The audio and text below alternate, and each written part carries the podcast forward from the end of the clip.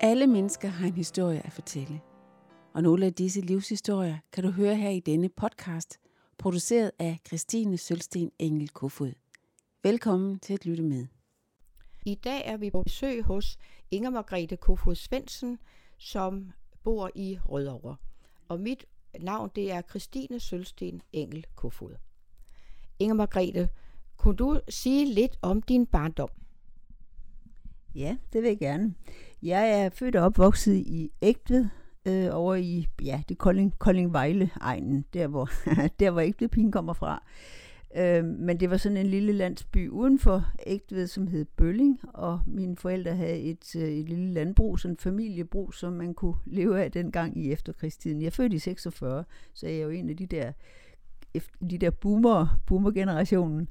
Øh, øh, ja... Øh, Min, I min fars øh, familie var de alle sammen landmænd, og i min mors familie, der var der også en hel del præster og teologer og sådan. Men, øh, men i hvert fald så var det jo et landbrug og et landbrugssamfund, jeg er vokset op i.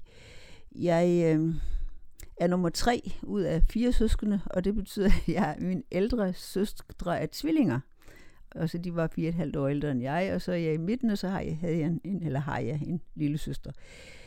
Øh, Ja, sådan et, et familielandbrug, det var jo sådan, hvor alle var med. Altså vi, øh, helt fra vi var små, fik vi opgaver sammen med de andre, og også når vi kom i skole, så når vi kom hjem, så klædte vi om, og så var der nogle faste opgaver, vi havde, og så var der også tid til leg og besøg hos kammerater, og have, have kammerater hen og lege med, og sådan, men vi var, vi var ligesom med i det, der skulle gøres i... i hus og have og mark, øh, nu i den sæson, som vi sådan lige præcis var, var inde i. Og det betød egentlig ikke, at vi sådan blev sendt ud og skulle gøre noget, vi ikke kunne magte, men, men sammen med de andre. Det, vi, det var sådan et, et fællesskab, og det er jo det, som der egentlig, ja, som, som ligger i det med familiebrug. Altså at mor og far var der, og vi arbejdede sammen med dem, og vi hjalp til, og når jeg gik og hakkede roer sammen med far, vi gik og snakkede, så kunne han selvfølgelig gøre det hurtigere end mig, men så opdagede jeg pludselig, at han jo altså bare lige hakkede i min række også, sådan, så vi hele tiden kunne blive ved med at følge sig. Så ja, det, det, var, det var den der den der øh, oplevelse. Jeg, det var, jeg vil sige, at det er sådan et hjem med mange pligter, øh, men ja, pligter gik forud for leg, men samtidig var der masser af kærlighed og masser af fællesskab. Altså, sådan ser jeg tilbage på det nu. Jeg gik i skole i en lille landsbyskole, hvor der var sådan fire klasser. Der var ikke med stråtag, men, men en fireklasse skole, hvor ja, første klasse gik alene, og så gik anden og tredje sådan i det, der hed lille og store anden, og så videre. Så der var, en, der var fire klasser op til, til syvende, og det gjorde jeg faktisk helt til, ja, til efter syvende klasse. Øhm, og det var sådan en skole, hvor der var mellem halvtreds og femoghalvfjerds elever, øh, sådan alt i alt, så det var også på den måde en lille skole. Ja, altså min, øh, min familie var... var tilknyttet Indremission i Ægtved, og vi havde også, Indremission holdt også søndagsskole i landsbyskolen i Bølling, altså det var sådan nogle mænd, familiefædre, som, som på skift holdt, holdt søndagsskole søndag eftermiddag, så det er jeg sådan kommet med til i min barndom. Øh, og det var også sådan, så der var nogle kvinder fra missionshuset, som lavede sådan noget ydre missionskreds, og der samlede de nogle piger til det, vi kaldte sygkreds, eller vi skulle til sygmøde, og så lavede man ting, som man blev solgt på en bazar, og så blev pengene eller overskuddet sendt til, øh, til ydre mission. Øh, ja, jeg husker Etiopermissionen, men der var nok også noget, noget andet, som jeg ikke lige kan huske. Må jeg lige spørge, hvad for nogle ting lavede I den der sygkreds? Jamen det var forskelligt efter hvilken alder vi havde. Altså øh, små piger kunne måske strikke vaskeklude eller, eller sådan noget, og større piger kunne øh, sy og brodere små øh, dækkeservietter eller sådan noget, og, og de der kvinder, der ledede det, de kunne jo lave mere avancerede ting. Så altså, det, var, det, det var ting, som kunne på en eller anden måde sigte på at blive solgt i missionshuset til den der ydre missionsbazar. Det var ikke tingene, der kom til Afrika, men tingene blev produceret til sådan en, en øh, fest, en bazar i missionshuset, hvor man samlede penge ind, og så blev pengene sendt til missionsselskaberne. Så. Og var der nogen, der ville købe de ting, som I havde lavet? Ja, det var der, fordi altså øh, alle kender jo hinanden, og alle vil jo gerne støtte det her, så jeg tror, at mange, også min mor, har købt ting, hun ikke havde brug for, men det skulle, det, altså man satte jo pris på det ved at købe det, så, så der blev samlet mange penge ind, og faktisk var der i missionshuset i Egtved dengang en ret stor kreds, altså der, der var til sådan en fest, der kom der sådan firs til halvfems øh, mennesker, altså så det var, der, der var en, en stor kreds også til at aftage. Så skal jeg lige høre, havde I også, var det, hvis det var om efteråret, havde I så noget frugt og grøntsager og marmelade og sådan noget med? Ja, ja. Frugt og grøntsager og marmelade, og, og, og kvinderne, de laver sådan nogle store lavkager, som man også kunne, som man også kunne købe, eller som kunne blive solgt på lodder, og jeg kan da huske nogle af de store drenge eller unge mænd, de kunne godt købe sådan en lavkage, og så, så se, hvem der kunne spise mest og spise hurtigst. Så der var også fest og ballade. Så de, de der lavkager, det blev sådan et konkurrencemoment? Øh, faktisk kan jeg huske det, ja. Men selvfølgelig var det ikke det, de gik ud på, men altså, det siger måske lidt om, ja, om stemning og, og, og, og overskud, altså, ja. Men det må jo også være lidt sjovt, hvis man har lavet sådan en fin lavkage, og så er der en, en teenager eller en på par tyve, der, der køber lavkagen, så bare næsten spiser det hele selv, ikke? Jeg ved ikke, hvad, hvad den kvinde, der lavede, men altså, hun har jo tænkt, pengene går jo til et godt formål, så, så det er jo det, altså, ja. Inden bazaren, så skulle der jo annonceres med det. Var I ude at sælge lodsedler, eller hvad gjorde I? Nej, egentlig ikke. Ikke sælge lodsedler i, sådan, til naboerne og sådan, det kan jeg ikke huske, men, man, men der, var, der var lodder, som man kunne købe på festen, altså, og som folk gjorde. Altså i virkeligheden, så vidste alle jo det her, at når der var ydermissionsbasar, så handlede det om at give penge på en festlig måde. Så, så det, som jeg husker med lodsedlerne, var nok, skal vi sige, sådan inde i, i, i festen, altså, ja. Jeg, kan, jeg gik også faktisk som, som stor pige i noget, der hed U A. Der var, der var K F U M og K F U K havde, havde ungdomsarbejde i missionshuset. Og, så, og, og for drengene, så var der K F U M spejdere i sognet, eller i os, også der. Men det var der ikke for pigerne, men så var der noget, som hed K F U K's civile pigearbejde. Vi kaldte det U A, som betød ungdomsafdeling, og vi gik også med tørklæder, de var lyseblå, kan jeg huske. Øh, og det var sådan noget, ja, for man skulle nok være ti år, vi ville nærmest sammenligne det med en, en juniorkreds eller sådan noget nu. Men øh, det var også en, en, en del, jeg husker fra min, fra min øh, barndom og ungdom. Og det betød så også, at man skulle cykle de der tre komma fem kilometer fra Bølling til Egtved for at være med. Og det gjorde vi jo også som børn. Så fulgtes vi med hinanden, og det gjorde vi. Men hvad lavede I, øh, de der piger, hvad lavede I? Puh, hvad lavede? Jamen, det var, de var vekslet. Altså, nogle gange var der øh, bibelgrupper, eller ikke bibel, hvor vi arbejdede med bibeltekst, men, men der var også gange, hvor vi lavede konkurrencer, eller lege, eller øh, øvede til, når der skulle være sådan en forældreaften og forældrefest, så øvede vi til sådan noget dilettant, kaldte vi det, altså sådan, sådan noget, hvor man skulle lave... Øh, lave lidt noget teater for forældrene, og, og vi spillede også bold, og, og der var også sådan noget med, med weekendture, men det var sådan noget, som så gik til en bondegård i sognet, hvor, hvor der var, ja, som, som, og så hvor vi kom ud og øh, lavede mad, måske over bål, eller både over bål og inde i køkkenet, og så sov vi op på høloftet. Jeg husker egentlig ikke noget med telte, men det var sådan, ja, det var specielt et par steder, hvor vi kom, hvor vi så havde soveposer med, så sov vi på høloftet, og så cyklede vi hjem igen næste dag. Du siger, at I cyklede de der tre komma fem kilometer. Betød det, at man, hvis man boede og gik i skole i Bølling, så skulle man ind til Egtved for at være med i U A? Ja, det var det. Altså søndagsskolen var i den lokale landsbyskole, men, men alt andet, der skulle vi til Egtved. Og det var jo også sådan, så ja, i Bølling var der en købmand og en smed og en Ja, en central dame. Det var jo før, en folk havde telefoner sådan i min barndom, så der var en sådan telefoncentral, og der var et forsamlingshus. Men så snart vi ligesom skulle købe lidt mere, eller, øh, så var det ikke, hvad vi skulle til. Og det var også der, hvor lægehuset var, eller hvor lægen boede. Og, ja. Og der var flere købmænd i Egtved, og man kunne, der var også en boghandler, en skobutik og sådan noget. Og kirken lå jo også i Egtved. Men når I skulle ind til Egtved, så må der være nogen, der kommer fra en anden del af en Bølling, så I må, I må samles fra flere forskellige steder? Ja, Egtved sogn var ret, øh, ret udbredt, og, og, og ja, sognet lå sådan set nok ret, eller Egtved lå ret midt i sognet, men så kom de ude vestfra, og alle dem, der boede vest for Egtved Kirke, de boede ligesom ude på heden, sagde vi andre. Fordi det, det er ligesom, ja, der har været en stillestandslinje der under, under istiden, så det var sådan, der var der, der var det hede og let jord, mens dem, der boede ind mod Koldingsiden, altså østover, det var sådan østjysk, altså, ja.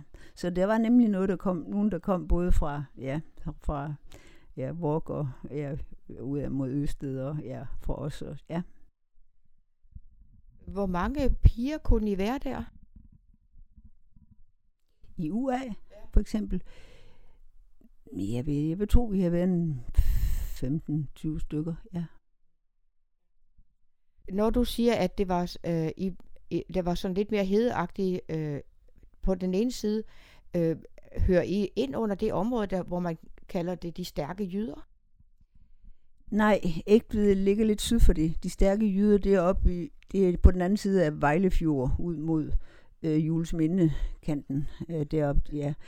Øh, så så, så det, det har ikke, det, det er en Indremission, der var i Egtved, var ikke en del, eller var ikke, var ikke påvirket af det. Men har jo, altså missionshuset var fra, fra den tid, hvor man, der blev bygget mange, fordi der var en missionsvækkelse i sognet. Men jeres missionshus, lå det i Bølling, eller lå det i Egtved? Det lå i Egtved, ja. Og det var virksomt, og det var som, det, jeg tror, det var sådan lidt en storhedstid faktisk derefter, efter krigen. Øhm, men det blev solgt for nogle år siden nu, fordi der er jo affolkning, ligesom alle andre steder. Inger Margrethe, kunne du sige lidt om, om, om der var nogle af de øh, folk, kvinder øh, i din barndom, som var lidt rollemodeller for dig?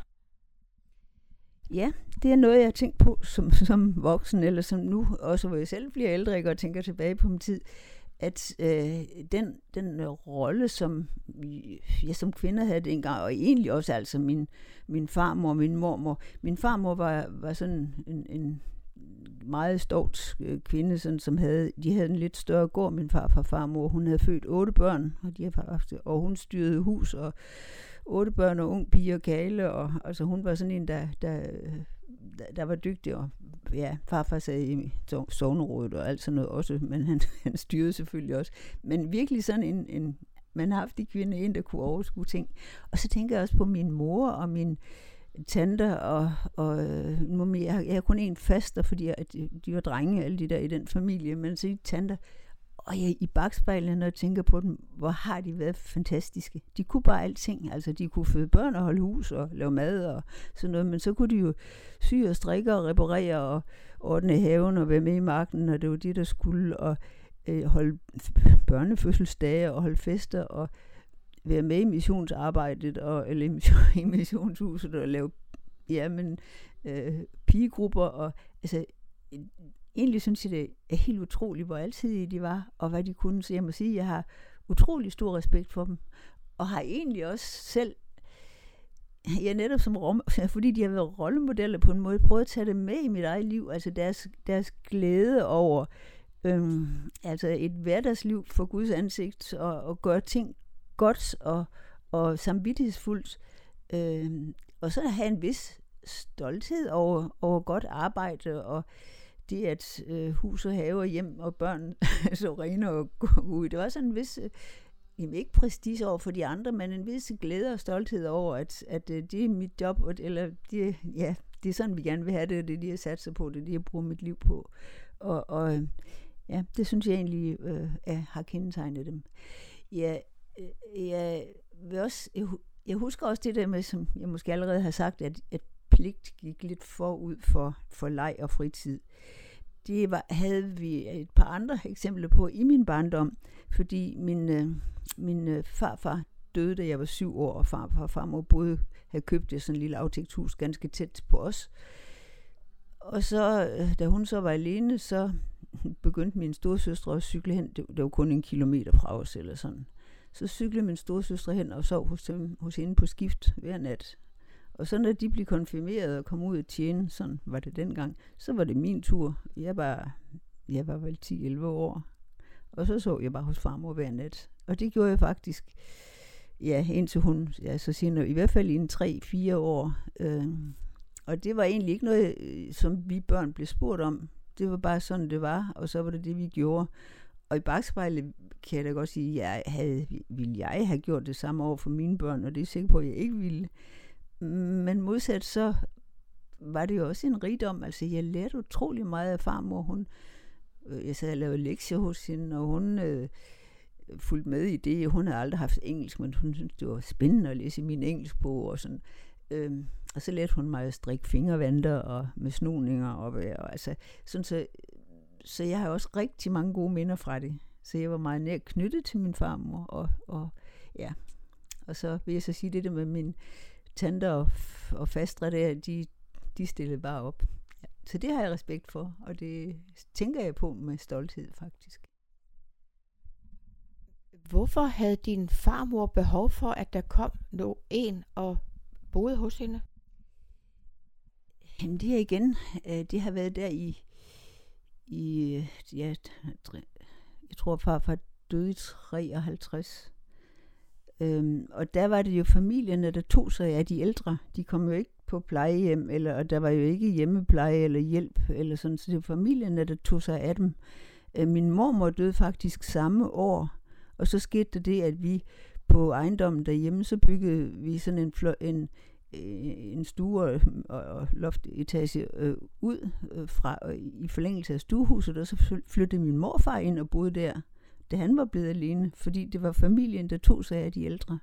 Så det var ikke, det, der var ingen, der egentlig spurgte om, ja, men de havde behov, eller hvad, men man tog sig af de ældre, ikke også? Og det, det faktisk fyldte det der meget i, i min barndom, at, at morfar boede hjemme hos os og spiste med, og, og var med i familiens liv, og farmor boede en kilometer væk, og, og, og, og hun hørte også med. Øh, Så, så, så altså det, ja, vi boede tæt sammen, men, men sådan, det, var, det var før, måske oven i købet før aldersrente. Jeg okay, husker ikke, hvornår det blev indført, vel. Øh, men der var det familien, der tog sig af de ældre. Så det var igen den, noget med, jeg vil sige pligten, men noget, der lå i kulturen. Det var ikke noget, man sådan spurgte om. Hvis man havde mulighed, så gjorde man det. Jamen, du siger, at, øh, at familien tog sig af de ældre, men, men hun lyder da ikke som om, at hun er en, der havde brug for at blive taget, altså taget sig af. Hun, hun kunne jo mange ting, og det var vel hende, der lavede mad til dig? Ja, jeg spiste så hjemme, for jeg cyklede først derhen, når vi skulle efter aftensmad. Men nej, det er rigtigt. Hun var egentlig ikke så, så afkræftet, men hun var jo alene. Og det, var, det må åbenbart have været nok. Altså. Men hun tog jo også indimellem rundt og besøgte sine andre børn. Altså, hun var tæt på min, mine forældre, ikke? Også, hvor, hvor far var hendes, var hendes søn. Men hun havde jo også andre børn, som, hun, som boede i Sydjylland, som hun sådan tog rundt og besøgte. Så indimellem var hun da også øh, væk i nogle dage. Men, ja, men, men øh, det er da rigtigt, hun bagte og syltede. Og, øh, hun, så det var ikke, fordi hun var... Altså, det har ikke været begrundelsen. Det er nok for, at hun ikke skulle være ensom, altså. Det tænker jeg. Men hun har jo været en helt speciel person. Jeg mener, hun har jo ikke været noget, der nærmede sig demens, hvis hun gerne ville til at lære noget engelsk. Nej, overhovedet ikke. Hun, hun var overhovedet ikke dement. Hun kunne øh, følge med i, hvad der skete i tiden og, ja, og, og net. Men også bare det, som hun var meget interesseret i, hvad vi lærte i skolen. Og så var farmor, altså, jeg husker det jo også sådan, farmor, hun var ikke, så hun var sådan en, man godt kunne sige ting til. Altså, farmor sladrede ikke. Og hun sagde ikke til mor og far, hvad jeg sagde til hende.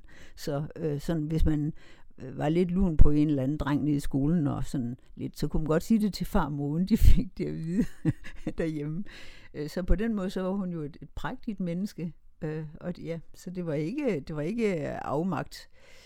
Øh, hun døde vel i seksogtres, tror jeg. Ja, så hun, så hun, det, hun har jo... Ja, hun har jo haft ti år, hvor hun har været alene.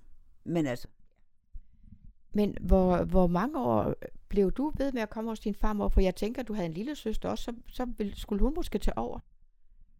Ja, men det gjorde jeg nok indtil hun... Fordi de, de sidste år, øh, hun levede, der blev hun lidt svagere og fik noget... Jeg kan egentlig ikke huske, hvor hun fejlede, men hun, hun blev mere syg. Og så, flyt, så blev, hun, to, blev hun faktisk flyttet til Gæsten, hvor hendes datter boede. Så der, det...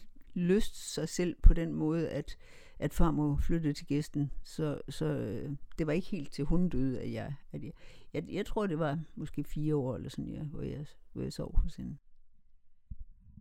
Men det har jo på en måde også været lidt et privilegium at have hende, fordi det var jo total opmærksomhed, at I jo ikke sidder bare der og sit fjernsyn. Det kunne man jo ikke dengang. nej. nej, nej, men øh, ja, men hun sad også og læste bøger, og, og det gjorde jeg jo også. Jeg var sådan en, der, der læste øh, mange bøger også, og havde med fra skolebiblioteket, og det var hun også interesseret i. Så, så vi, ja, altså på den måde.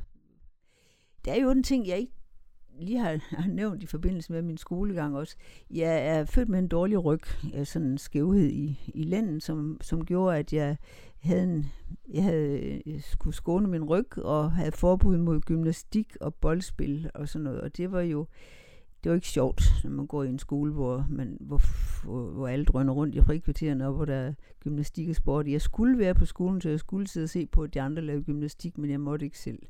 Og jeg blev som syvårig udstyret med sådan et bækkenstøttekorset. Så jeg har faktisk gået med, med korset i tredive år i mit liv. Men, og det betød også, at i skolen var jeg sådan på en måde lidt outsider. Altså fordi jeg kunne ikke lige være med, når der skulle være tages hold til, til håndbold og, og rundbold, og hvad det var, hvad vi lavede. Og det, det var jo sådan set noget, der førte til, at jeg jamen, så, så brugte biblioteket. Jeg havde ret let ved lektier og ret let ved at læse, så jeg, der, der kom sådan en bogbus til skolen, jeg ved ikke hvor tit, den var fjortende dag eller noget, og skiftede nogle bøger ud, og, og jeg læste ofte alle dem, der sådan set jeg har læst alle dem, han kom med sidst, og så var jeg klar til den nye portion. Så jeg læste rigtig meget selv, og øh, ja... Og det gjorde selvfølgelig også, at jeg i, allerede i folkeskolen der på en måde blev sporet lidt mere ind på noget bogligt, end måske end mine søstre og mange andre i, i skolen, fordi, ja, ja, fordi det var det, jeg kunne, øh, sådan, da vi sådan var, ja, gik i, i syvende klasse, og man begyndte at snakke om, hvad, hvad skal du, når du bliver stor, hvad skal, så, så lå det lidt i korten, at jeg var jo nødt til at læse, fordi jeg havde jo ikke ryg til andet. Øh, Ja, en, en, min bedste veninde blev sygeplejerske, men det kunne jeg ikke på grund af min ryg, fordi jeg ville ikke kunne gå så meget, som, som man skulle der. Så, så sådan på en eller anden måde, men så, så lå det sådan i luften, så kunne jeg jo kompensere mig og blive lærer, og det ville jeg gerne, for jeg synes, det var det sjoveste i hele verden. Så det var sådan min, min barndomsdrøm, ja. Men du delte, din, du delte interessen med bøgerne med farmor? Ja, absolut. Og hun var også sådan en, der gerne ville læse min historiebog, for eksempel. Øh, ja, og det, det ville far for øvrigt også. Altså, øh, mor, hun synes måske, matematik og sådan noget var mere spændende, for det har hun ikke prøvet før. Men, men altså, farmor, hun, hun, ja, hun, hun læste også mange bøger. Men det, selvfølgelig var det nok sådan mere... altså lidt læst øh, under skønlitteratur, eller, eller kristen skønlitteratur. Øh, men altså også... Også skolebøger, og ja. Men det er jo lidt interessant, at, at, øh, at det var sådan nogle rigtige læsere faktisk jo. Altså, øh, man havde, man havde sin, øh, alt det der arbejde, der skulle laves, men, men man, man skulle også øh, udfordres øh, bogligt. Ja, det er rigtigt, når du, du siger det faktisk, altså... Men jeg vil så sige netop, at sige, farfar han var med i, i sognerådet, og, og øh, så, så de har ligesom haft udblik ud over deres eget hus og hjem, og ud over det, der foregik i missionshuset, og været, været med i samfundet. Øh, men altså, mine forældre har jo... Øh, min far, han i hvert fald kun gået i skole i seks syv år, han kom tidligt ud at tjene. Og han, har, han, og han brugte jo de fleste af sine kræfter på ejendommen, selvfølgelig øh, på landbruget. Øh, men han, var, han havde lyst til at vide, hvad, hvad, hvad vi lærte. Altså, jeg husker, da jeg gik i realskole, jeg kom så i realskole i Egtved, efter jeg var konfirmeret, eller efter syvende. Og der, min mor var ofte, hun var indlagt mange gange, fordi hun var lidt svag og var på, på hospitalet ret jævnligt. Og min, far, min morfar boede jo hos os, og han var gammel på det tidspunkt, så jeg, jeg gik i, i realskole og skulle lave lektier, men jeg skulle også passe huset derhjemme og passe morfar og lave mad til, til os, der var der. Og, sådan, ikke? Og, og så sad jeg op, der skulle lave lektier om aftenen. Men min far, han var så solidarisk. Han sad i en stol ved siden af, og han gik ikke i seng, før jeg var færdig. Og, Og tit så skulle han sådan lige se, hvad det nu var, jeg havde gang i at skrive eller læse, eller hvis jeg skulle skrive en stil eller et eller andet. Sådan. Så han har haft interesse ud over sit, sit altså det, det var landbruget, der tog alle hans kræfter, men hans interesse gik faktisk videre, ja. Det tror jeg, der har været ret usædvanligt, øh, at man har nogle forældre, der i den grad interesserede sig for, hvad man lavede i skolen. Det husker jeg da ikke, at mine forældre havde. Okay, nej. Ja, jeg kan sådan set bare sige, hvad jeg oplevede. Det måske også, fordi jeg selv var så interesseret, og, og sådan, det, det, sådan har det vel også været, fordi hvis jeg havde gået mere op i, ja, altså vi fik der traktor på et tidspunkt, og sådan, jeg, som jeg også lærte at køre selvfølgelig, men, men jeg kunne jo godt selv have haft, have været skarpere på andre interesser, men, så det har måske hængt sammen med, at jeg, at jeg selv brændte sådan for det, altså, øh, ja. For mig lyder det da, som om de har så lidt haft en sult efter det. Ja, jeg vil sige ikke mindst min mor. Altså i min mors familie, så nævnte jeg, at der, eller jeg ved ikke, om jeg har nævnt, men der var der jo adskillige præster og teologer. Øh, mor fik ikke selv nogen, nogen uddannelse efter skolen, eller umiddelbart efter skolen, fordi det gjorde man jo ikke, da hun er, hun er født i nitten seksten, så, så det, sådan var tiden jo ikke dengang. Men hun var så senere på husholdningsskole og var på håndværkerskole, højskole i Haslev, kan jeg huske. Og mor, hun har lært syning og tilskæring og sådan egentlig. Og så, hun var meget, meget kreativ og utrolig dygtig til strikning og sådan noget. Øh, så hun har, hun, hun må kunne godt have, have taget en, en realeksamen eller en studentereksamen. Men det, sådan var tiden ikke for kvinder dengang vel. Men, øh, men det er da klart, at når så jeg fik mulighed for det, så, så, så afspejlede det sig da, at, at det ville de gerne, det der. Men det er jo alligevel lidt sjovt, fordi godt nok havde du din dårlige ryg, godt nok havde du dit korset, men du siger alligevel, at du var ude og have groer. Du skulle sørge for, at der var mad på bordet, du skulle sørge for mor og far, som også skulle plejes, og mor var på hospitalet. Så, så øh, godt nok havde du den dårlige ryg, men, men du havde alligevel mange forpligtelser, som du også skulle tage dig af. Så du er ikke bare sådan blevet pakket ind i vat. Nej, det gjorde vi ikke. det, det, det gjorde man ikke dengang. Og, og det var det, selvfølgelig skulle jeg det, som jeg kunne. Og når jeg, når jeg havde korsettet, så kunne jeg også rigtig meget. Altså, jeg oplevede et par gange som barn, at jeg hoppede i sippetov, fordi det kunne ikke lade være med, og så pludselig så, så kunne jeg, mine ben ikke bære mig mere. Og det er fordi ryggen ikke kunne klare det, og så måtte jeg lige ligge ned i nogle timer, indtil det gik over, og så kunne jeg igen. Øh, altså, øh, så selvfølgelig vidste de, at der var en grænse, øh, men øh, sådan noget spurgte man ikke efter, men man hjalp hinanden, altså, så ja. Altså nu siger du, at, øh, at du kom til at gå i realskolen, men du kom fra et, et større husmandssted. Var det sådan, at man bare, hvis nu dine søstre havde villet, kunne de også bare være kommet i realen, eller havde du nogle særlige fortræk?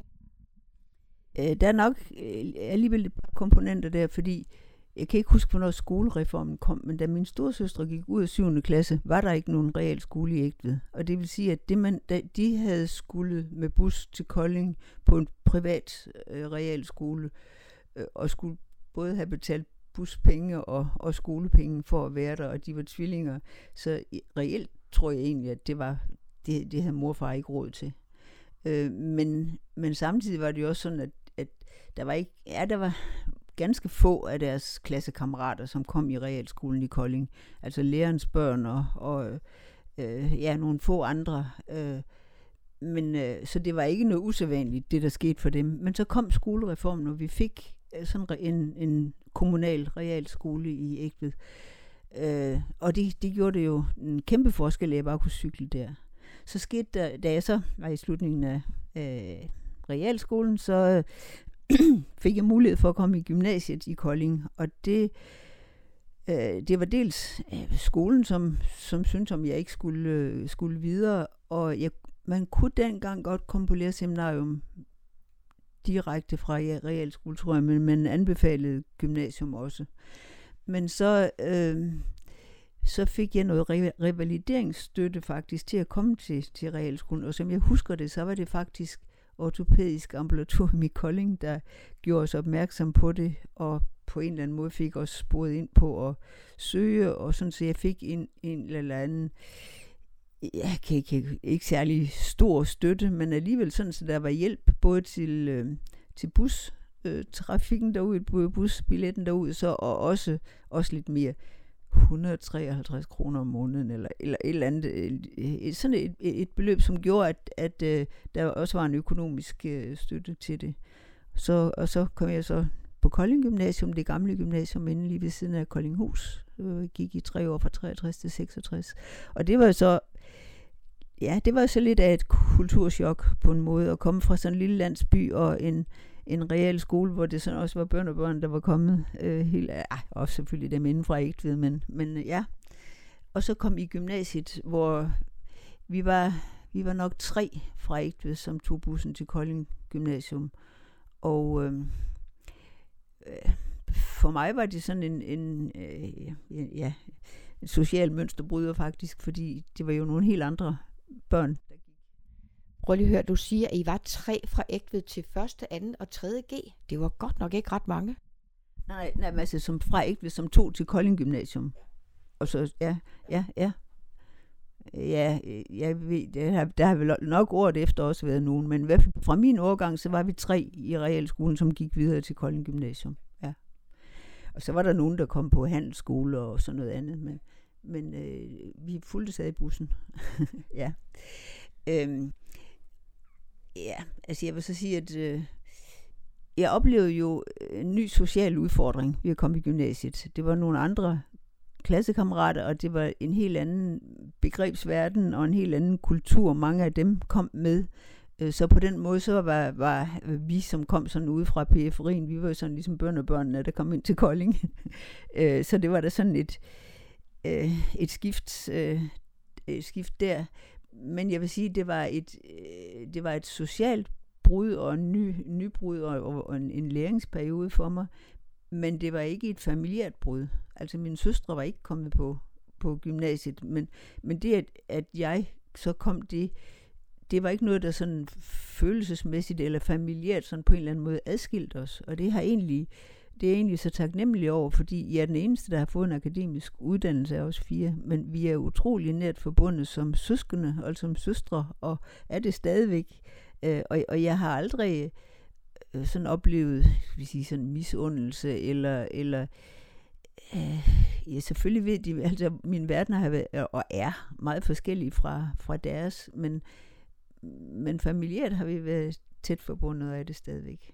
Så ja, jeg har lige været til femoghalvfjerds års fødselsdag hos min lille søster i den her uge, og vi var der alle fire, og det er jo ikke en selvfølge, når jeg er syvoghalvfjerds, og de to, de to gamle, de er enogfirs, vel, altså, så, og vi har det så godt, så det er rigtig, rigtig dejligt. Men du har jo været en mønsterbryder. Ja, det kan man godt sige, i vores familie i hvert fald, jo, og også, og også ligesom med i, i nabolaget, altså. Men altså på en måde så oplevede jeg, at de, de favnede det. Da jeg fik realeksamen, der var jeg en, jeg er en af de få fra, fra Bølling. Og der kan jeg huske, at vores nærmeste nabo fra ejendommen ved siden af kom med sådan en lille sølvskål, eller hvad, hvad ved jeg, sådan noget, sådan noget småkageplade der, som, hvor der, man ikke ville pige på, og tillykke med, med, med realeksamen. Og lige sådan, når jeg blev student, så, kom, så fik jeg også fra naboerne Øh, gave, fordi de var, de var egentlig lidt stolte af, tror jeg, at, at øh, jeg var der, hvor jeg var, ikke? Og, sådan, så, og det, det er jo egentlig også udtryk for en op for nogle relationer med naboer, øh, som, ja, som er udtryk for, hvordan fællesskabet var på landet dengang. Altså, det findes ikke mere. Øh, men sådan, sådan var det der i tresserne, altså. Men det har måske også været en stor glæde for mange af dem, at de har vidst, at du har haft den her dårlige ryg. Og så alligevel, så skulle du ikke bare være på kontanthjælp. Altså kontanthjælp fandtes jo ikke. men, nej, men det er rigtigt. Men det, at der ligesom skulle være en, en, en vej frem, det tror jeg, de, de glædede sig over. Altså, så, ja. Men det var jo sådan en nabokone, der havde været med til at tage imod, hvad der blev født, ikke også? Altså, længere, så langt er vi tilbage i historien. I gymnasietiden, der kom jeg stadigvæk i K F U M og K i Egtved, og var også med i, i ledelsen af det der. Men så begyndte jeg også at komme med i K F S. Jeg var faktisk sådan, så på Kolding Gymnasium øh, var vi, vi var tre, som startede en lille K F S-gruppe, og det har så været i, i fireogtres, tror jeg. Jeg blev student i seksogtres, og det var først i anden G, da jeg var i anden G, at vi, at vi blev tre, så, og så der startede vi op. Jeg gik i klasse med en, en øh, kristen øh, kammerat, og det var jeg rigtig glad for. Men ellers så var jeg jo bare sammen med, med de andre. Ja, de, ja, sådan var det. Men det var det, som på en måde øh, kom til at, at, at, at lægge lidt linjer fremad i mit liv. Altså, fordi øh, ja, ja, efter studentereksamen meldte jeg mig faktisk ind på Haderslev Seminarium. Jeg skal lige høre, hvor kendte du overhovedet K F S fra? Øh, i, da jeg kom i anden G, så startede der i første G en pige, der hed Lydia, hvis forældre var kendt til K F S, og, og, og det var gennem hende, som, at jeg faktisk blev introduceret til det. Øh, og så havde jeg en kusine, som var, var læreruddannet på Haderslev Seminarium, og jeg vidste også, at hun havde været med i sådan noget K F S-arbejde, men jeg havde aldrig hørt det om det, eller mødt det.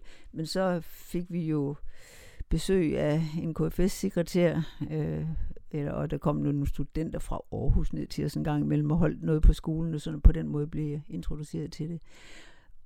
Og så øh, blev jeg også, ja, det var måske mest egentlig gennem Lydia og Lydias far, Peter Nissen fra Kolding, hvis nu nogen husker ham, at han, han sagde, at du skal på bibelskolen. Og det efter, efter studentereksamen. Og det, så sagde han, at jeg kunne få arbejde, sommerferiearbejde og sådan noget studenterarbejde på, ambulator, på ortopædisk ambulatorium i Kolding, der hvor han var afdelingsleder faktisk. Du kan du kan godt få sådan noget feriejob, lige så meget du vil have, bare du bruger pengene på at tage på bibelskole. Og det synes jeg egentlig selv lød rigtig spændende, fordi jeg følte, at jeg manglede en masse viden. Og det kunne jeg jo mærke i gymnasiet, at jeg vidste godt, hvad jeg troede på, men jeg manglede viden, og jeg manglede ord til også at kunne forklare det for andre. Og sådan. Så på den måde havde jeg sådan et erkendelsen af et behov for, for undervisning. Så det endte med, at jeg efter studentereksamen tog, søgte på øh, Norsk Indremissionsbibelskole i Staffeldtsgate i Oslo, og, og tilbragte et halvt år i Oslo på en bibelskole, og det var utrolig godt for mig. Altså, der fik jeg ting til at hænge sammen, og fik Ja, fik hjælp til, til at forstå mange ting, jeg havde kæmpet med før. Så, ja.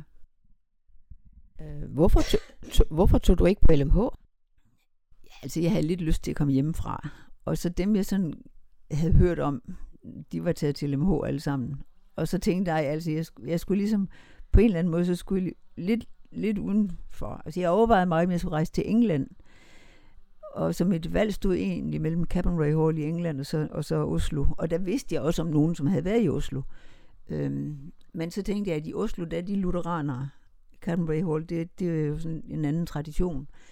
Og af den grund blev det Norge, og så tænkte jeg også, at så kan, kan jeg forstå det hele fra starten. Og det er jo sprogligt jo. Og jeg vil sige også i kirkehistorisk selvfølgelig, der hører vi med sammen med Norge, ikke også? Så det, var, det havde jeg utrolig meget glæde af. Ja, for Børkøp Bibelskole, den eksisterede jo ikke på det tidspunkt. Nej, det kom først senere. Jeg kan ikke lige huske, hvordan den startede, men det, den mulighed var ikke på det tidspunkt. Og, og det, igen, det ville nok også have været så lokalt, fordi det ikke er så langt fra Egtved. Så, så jeg havde ligesom behov for at, at, at komme hjemmefra. Altså. Og jeg havde jo så boet hjemme til jeg var, til jeg var tyve. Og øh, ja... Det var, det var længere end mine søstre. Altså, jeg, jeg skulle bare hjemmefra. Jo, jo, men du havde jo ikke været nogen økonomisk belastning for dine forældre. Du havde jo passet dine skoler, og du, havde, du fik tilskud til at komme hen på, i Kolding, så det var jo fint nok. Jeg skal lige høre, hvad lavede du af fritidsarbejde på den der ortopædafdeling? Øh, jeg sad i receptionen og tog telefonen og løb rundt med papirer fra den ene afdeling til den anden, sådan noget stikkerand-dreng. Det var sådan noget studentarbejde, som man kunne gøre. Øh, ja, som, ja, selvfølgelig var der nogen, jeg lige kunne spørge, men, men ja, det var sådan ja, stikkerand-dreng eller pige. Altså en slags piccolinearbejde, for ja. du kunne jo ikke gå, du kunne ikke gå ind i plejen, og, og altså det havde du jo slet ikke ryg til jo. Nej. Ja. Jeg skal lige høre, Inger Margrethe, hvad... Øh, Hvad var der specielt ved, at du gerne ville på Staffeldtsgade? Altså det var den der, det der behov for ligesom at få hjælp til overblik. Altså, jeg har jo læst i min bibel, siden jeg fik en. Jeg fik den af min farmor i konfirmationsgave, og har læst i den, tænker jeg, hver dag siden. Øh, men, men sammenhæng og overblik følte jeg manglede. Og, og det, som jeg sådan øh, blev meget optaget af, det var ligesom at se, okay, altså Gamle og Nye Testamente hænger meget mere sammen, end jeg havde vidst nogensinde. Og lige sådan få lidt overblik over enkelte evangelier, hele evangelier, eller et helt brev i sammenhæng. Og ikke sådan den der øh, lidt tilfældig løsrevne behovslæsning. Dels det, og så dels så blev jeg meget, meget optaget af troslære, altså dogmatik, øh, hvor man sådan også systematisk kunne sige noget om, hvem er Gud, og hvem er Jesus, og hvem er Helligånden, og hvad med, hvad med kirken og menigheden, og hvad med de sidste tider, og altså, de, alle de ting, som hører hjemme under troslæren, det, det tog mig fuldstændig. Jeg slugte det, og jeg lavede notater, og skrev det rent om aftenen, og alt muligt. Og også kirkehistorie, som vi havde deroppe, altså simpelthen se det, at kirken er jo ikke bare os her og nu, men hvad for en, hvad for en sammenhæng øh, hører vi hjemme i. Og, altså, så jeg vil sige, der var, der var, der var så mange øh, teologiske fag, som i den grad øh, fangede mig. Altså. Øh, men vi havde også, vi havde også sjælesorg. Vi havde en fantastisk, ja, sød og dygtig kvindelig teolog, faktisk som lærer, Ældne Kvældestad hed hun, som underviste i sjælesorg, og, og hun var, det var så godt at være sammen med hende. Altså. Øh, så jeg, jeg slugte alt, hvad jeg, altså sugede til mig simpelthen øh, de der halvår. Og så skrev jeg lange brev hjem til mor og far om, hvad jeg har lært i den her uge. altså, så ja, øh, så ja, ja øh, det betød virkelig meget for mig. Og det var også også det, som kom til at ja, ligesom føre mig videre, kan man sige, i, den, i det, som blev min, min livsvej. Vi vil nu slutte første afsnit af Inger Margrethe Kofoed-Svendsens livshistorie.